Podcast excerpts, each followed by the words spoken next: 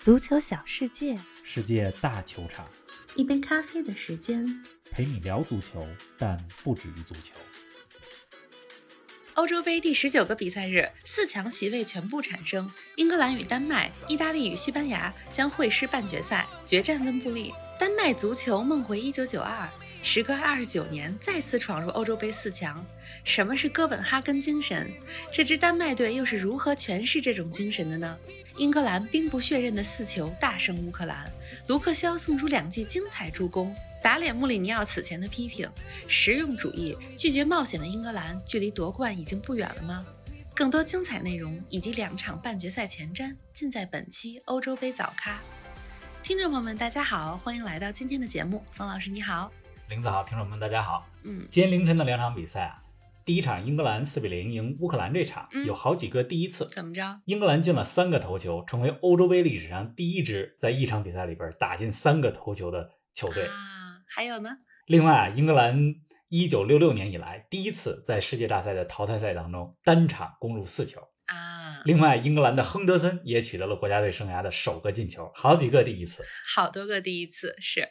另外一场，丹麦进军了四强。嗯， 丹麦有一种梦回一九九二的感觉，是的，时隔二十九年再一次闯进欧洲杯的四强。嗯这四强产生了半决赛对阵意大利对西班牙、英格兰对丹麦，这是我非常期待的两场半决赛。嗯，非常值得期待。今天节目开始啊，嗯我想给大家讲一故事。学过中学物理的人们一定听说过有一位名叫波尔的著名物理学 家，啊，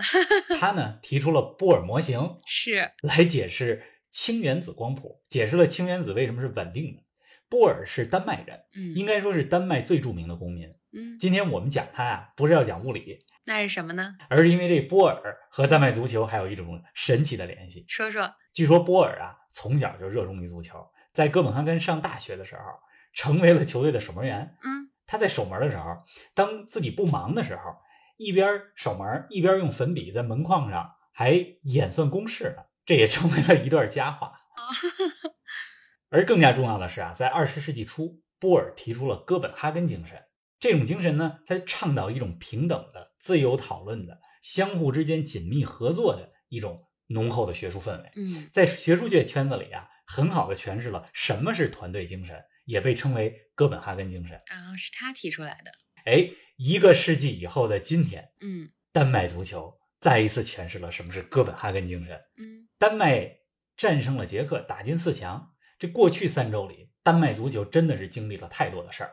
三周之前发生的埃里克森事件，从最开始的无比揪心，对啊呀、到后来得知埃里克森转会被安之后，全丹麦人啊，全世界球迷都有一种如释重负的感觉。是的，再到这件事儿凝固成了一种特殊的力量，鼓舞着丹麦队前进。丹麦在至今为止的五场欧洲杯的比赛里边，先是两连败，濒临被淘汰，再到三连胜进四强。如果有一个词儿可以概括丹麦在这届欧洲杯上成功的秘诀，那就是团结。很顽强，而且是的，今天丹麦和捷克这场球的比赛最后阶段，丹麦二比一领先，落后的捷克队展开了猛攻，丹麦队可以说是众志成城，守住了领先优势。通过电视转播镜头，我们可以看到丹麦后卫和门将之间不断通过呼喊和击掌的方式激励彼此。中场大将赫伊比尔还招呼着看台上的丹麦观众嗨起来。无论是球员之间，还是球员与球迷之间，都是一如既往的团结。不过，咱们也必须把掌声送给捷克。比赛尾声阶段，两名捷克球员都是头缠绷带、浴血奋战。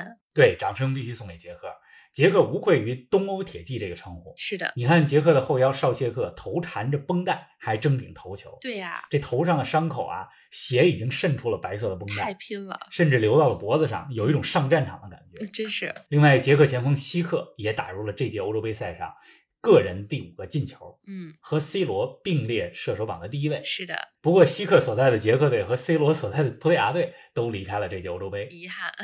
丹麦战胜捷克之后，将在半决赛当中会师英格兰。欧洲杯已经打到这份儿上了，一切都有可能发生。是啊的，一九九二年丹麦童话还真有可能重演。哎，说到这儿啊，咱们欧洲杯历史上的今天还真和黑马奇迹有关系。是的。今天呢是北京的时间七月四号，给我们说说欧洲杯历史上有哪些神奇的事情发生在这一天呢？二零零四年的七月四号，欧洲杯决赛在里斯本的光明球场打响。这球场我去年的时候还去过。嗯，当年的决赛，黑马希腊队迎战东道主葡萄牙队，所有人都觉得说冠军会是葡萄牙的。嗯葡萄牙阵容当中有飞哥、鲁伊科斯塔这两名巨星，还有着刚刚出道的 C 罗，纸面实力远远胜过希腊。是这届欧洲杯的揭幕战啊，葡萄牙就一比二输给过希腊。决赛是两个球队在这届杯赛当中第二次对决，嗯大家都觉得说葡萄牙已经输过一回了，同样的错误不会犯两次。嗯但是希腊队真的就神奇到底了，哈哈一比零赢了葡萄牙。葡萄牙的家门口，希腊捧起了欧洲杯的冠军，是啊，神奇指数可以说甚至超过了1992年的丹麦。更胜一筹。这支希腊队啊，嗯他们在小组赛当中力压西班牙出线，淘汰赛分别淘汰了法国队，还有在那届欧洲杯上表现非常出色的捷克队。希腊就是依靠着稳固的防守，还有出色的角球战术走到了决赛。嗯这决赛当中啊，希腊的唯一进球也来自于角球，来自于查理斯特亚斯的头球，啊打入了全场唯一进球。嗯，十七年前的今天， 是可以说是上演了欧洲杯历史上最神奇的决赛。啊，确实是你说到希腊队在二零零四年欧洲杯上的角球很有威力，让我想到今天凌晨丹麦跟捷克这场，丹麦队第一个进球也是来自于角球。咱们上周说过，说丹麦的时候，你还说他们的角球战术很有特点，结果今天就带来了进球。丹麦队能进四强，验证了“团结就是力量”这句话。但光有团结肯定还不够，给我们从战术角度分析一下丹麦和捷克这场球吧。丹麦和捷克这场开场进球挺快的，嗯，是啊，第四分钟，丹麦中场德莱尼就通过头球破门。没错儿，哎，你看是一个很轻松的头球，但是呢，出色的角球战术哈，绝不只是一传一射这么简单。嗯每一位进攻队员都有设计好的跑位路线，啊，设计好的，带走对方的后卫，扯出空当儿。嗯。嗯你看丹麦今天这个角球进球的是德莱尼，是但是三名丹麦球员为他跑出了位置。啊，韦斯特高跑前点带走了一名后卫，队长科亚尔在德莱尼的身边倚住一名捷克的后卫。一个带一个， 而另一名高大的丹麦队员啊，嗯，克里斯滕森在捷克队门前干扰守门员的视线， 可以说这是一个非常经典的角球战术跑位。很成功。而且捷克队是防角球不错的球队，是啊，这就更体现出了丹麦这个球的战术价值。您正在收听的是《足球咖啡馆》，一杯咖啡的时间陪你聊足球，但不止于足球。欢迎您在各大音频平台关注我们的节目，同时欢迎关注冯老师的足球评论公众号“冯球必侃”，让我们一起聊球、砍球、追球。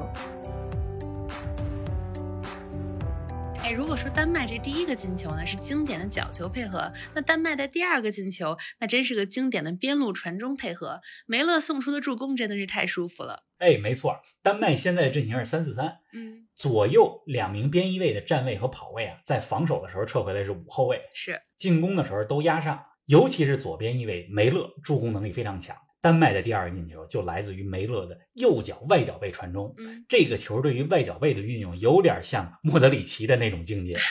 而且这个球是带着弧线划过门前。是啊丹麦锋线上有两个抢点队员，多尔贝格把球打进。嗯，你从这个球就能看出来，丹麦是在进攻当中充分利用场地的宽度，是的，两个边路都打开了，边中结合做得非常好。没错儿。另外啊，丹麦在战术上还有两个亮点。哪两个呢？赫伊别尔在丹麦的攻防转换当中发挥着特别重要的作用。嗯你看，在俱乐部队热刺，赫伊别尔是后腰，是，有时候还补位到后卫的位置上；嗯而在丹麦国家队呢，他的位置更靠前一些，经常组织进攻。嗯，如果说若日尼奥是意大利的中场发牌期，那么赫伊别尔就是丹麦的中场发牌期。啊、那第二个亮点是什么呢？第二个亮点，丹麦三名中后卫之间啊，这仨人配合太好了，而且能力特点非常互补。嗯，队长科亚尔发挥着领导力，高空球是他的强项。是，你看捷克这场最后阶段，好几次传中都是科亚尔给顶出来的。嗯，韦瑟高，身材高大，不仅头球技术好，而且脚下技术特别细腻，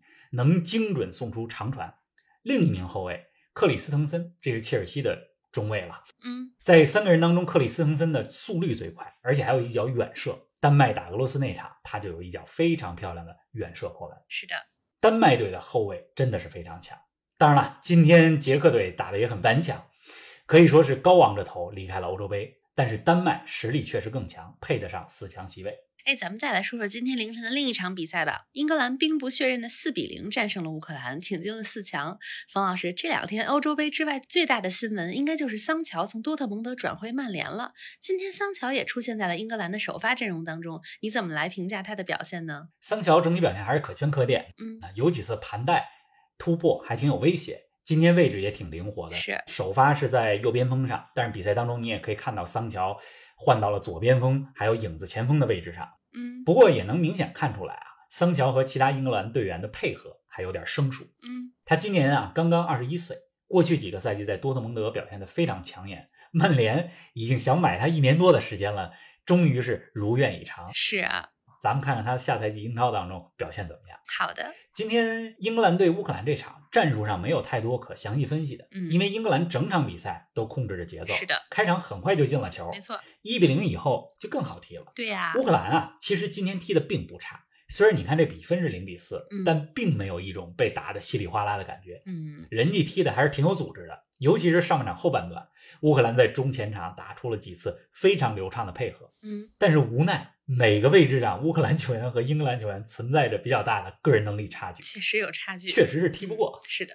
对，英格兰今天表现最好的球员，除了打进两个进球的队长哈里凯恩，咱们必须要说说送出两次助攻的左边翼卫卢克肖。啊，对呀、到目前为止啊，卢克肖在欧洲杯当中已经送出三回助攻了。嗯经常看英超的球迷对他一定很熟悉，在曼联队里，他的左脚传中质量非常高，也被称为“金左脚”。嘿，还有这么一件事儿啊，啊，这个欧洲杯期间啊，穆里尼奥是某家媒体的顾问，评球顾问。嗯，他在前两周呢就批评我说，卢克肖的定位球传中非常糟糕。他是这么说的。得，哎，我觉得卢克肖，你看这两场比赛这几次精彩助攻，打真脸的是很打脸穆里尼奥。没错儿。欧洲杯四强呢已经全部产生了，半决赛呢对阵是这样的：意大利对西班牙，英格兰对丹麦。方老师给我们前瞻一下这两场半决赛吧。这两场半决赛可以说是非常有历史的对决，是啊，甚至可以说是不是冤家不聚首。没错儿，意大利对西班牙， 两支球队在之前三届欧洲杯都相遇过。是二零零八年的四分之一决赛，两个队打成了零比零，西班牙点球大战战胜了意大利。嗯二零一二年决赛，当年呢，西班牙四比零赢了意大利，也是欧洲杯历史上决赛最悬殊的比分。嗯，二零一六年，也就是上届欧洲杯的八分之一决赛，意大利报了一箭之仇，二比零战胜西班牙。那如今呢，意大利的队长基耶里尼在上届欧洲杯二比零赢西班牙那场比赛里，还打进了一个进球。啊、是这样，昨天啊，咱们聊意大利的时候也分析过，这支意大利队非常强大，对吧？进攻美如画，嗯是踢得像巴萨， 是防守硬如铁，嗯延续了意大利足球几十年来防守好的特点。这场比赛啊，对西班牙，我还是看好意大利，嗯因为意大利不仅实力更强，而且整个球队所有队员都在最佳状态。状态好，球队当中呢，又有基耶里尼嗯、博努奇、若日尼奥这些大赛比赛经验特别丰富的球员。嗯那西班牙这边呢，虽然说进攻火力挺猛的，但是比赛当中啊，经常在关键时刻短路。